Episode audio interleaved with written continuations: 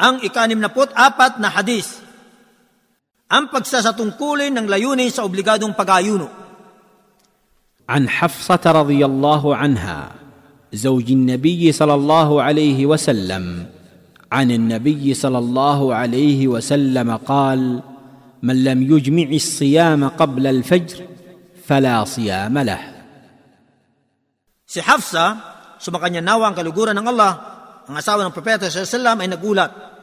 Ang propeta sallallahu ay nagsabi, ang sino mang hindi na itakda ang layunin sa pag-aayuno bago ang pagsapit ng sala sa Fajr, siya ay walang pag-aayuno. Isinalaysay ni At-Tirmidhi, hadis bilang 730 at ni Abu Daud, hadis bilang 2,000 at 400 at 54 at ni An-Nasai, hadis bilang 2,000 at 300 at 34. Ang tagaulat ng hadis na ito, siya ang uh, isa sa mga tinaguriang ummul mu'minin o ina ng mga mananampalataya na si Hafsa, anak na babae ng Amirul Mu'minin na si Omar ibn al-Khattab. Siya ay uh, ipinanganak bago ang pagkahirang ni Muhammad bilang propeta ng limang taon. Siya ay naging mabuting asawa ni Khunais ibn Huzafa as-Sahami al-Badri na kasamang lumikas patungong Ethiopia. Pagkaraan ay tumungo sa Madina kasama si Hafsa. Siya ay lumahok sa pakikipaglaban sa labanan sa Badr at Uhud datapwat siya ay nagtamo ng matinding sugat na siya naging dahilan ng kanyang pagkamatay. At iniwanan niya ang kanyang asawa na si Hafsa bin Omar sa edad niyang 20 taon.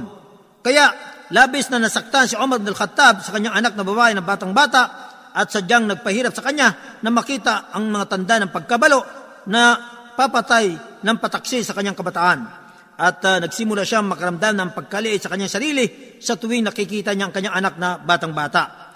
Habang nagdurusa sa pagkakabalo, samantalang siya'y lumalasap noon ng karangyaan sa piling ng kanyang asawa. Kaya pagkatapos ng kanyang takdang palugit, naging palaisipan kay Umar bin Al-Khattab ang tungkol sa kanyang kalagayan. Pagkaraan ay namanhikay sa kanyang propeta sa Islam at pinasawa sa kanya ni Umar ang kanyang anak na babae na si Hafsa. Kaya natawanin mo niya ang karangalan ng pagkakaugnay sa propeta sa Islam sa taong ika-tatlo sa Hijri. At meron din siyang uh, naiulat na anim na pong hadis sa mga aklat ng Sunnah. At ang pinakamalaki sa mga kagalingan ni Hafsa ay ang pagkapili sa kanya bilang tagapag-aalaga ng unang kopya ng Quran na tinipo ni Abu Bakar Siddiq mula sa mga kamay ng mga tao.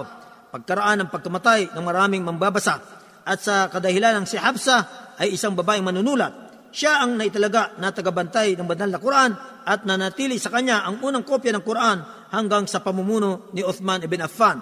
At pagkatapos ay hiningi sa kanya ni Uthman ang Quran upang ipalimbag sa lahat ng sulok sa isang paraan ng pagbasa at pagkaraan ay binalik din sa kanya at nanatili ito sa kanya hanggang sa siya ay binawian ng buhay ng Allah matapos na may habilin ito sa kanyang kapatid na isang makadiyos at banal na si Abdullah.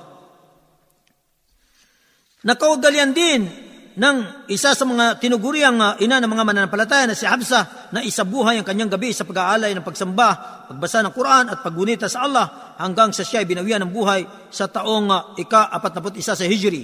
Datapwat may nagsasabi na siya yumao sa taong ika-45 sa Hijri sa Madina at si Marwan ang tagahukom ng Madina ang siya nakapagsagawa sa kanya ng salatul janaza o dasal sa patay.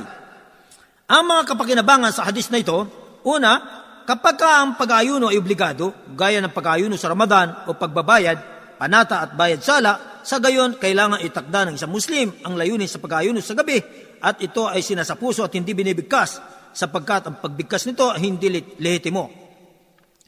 Pangalawa, itinuturo ng hadis na ito ng obligadong pag-aayuno ay nangangailangan ng pagtatagda sa layunin sa lahat ng bahagi ng maghapon na kung saan ay hindi masasabi na ang isang tao ay nag-ayuno na walang layunin na itakda sa gabi bago ang kabuuan ng maghapon. Samantalang sa kusang loob ng pag-ayuno ay maaring itagda ang layunin maging ito ay sa isang bahagi ng umaga sa kondisyong hindi siya makakain ng mga nakasiyunan nito simula sa madaling araw.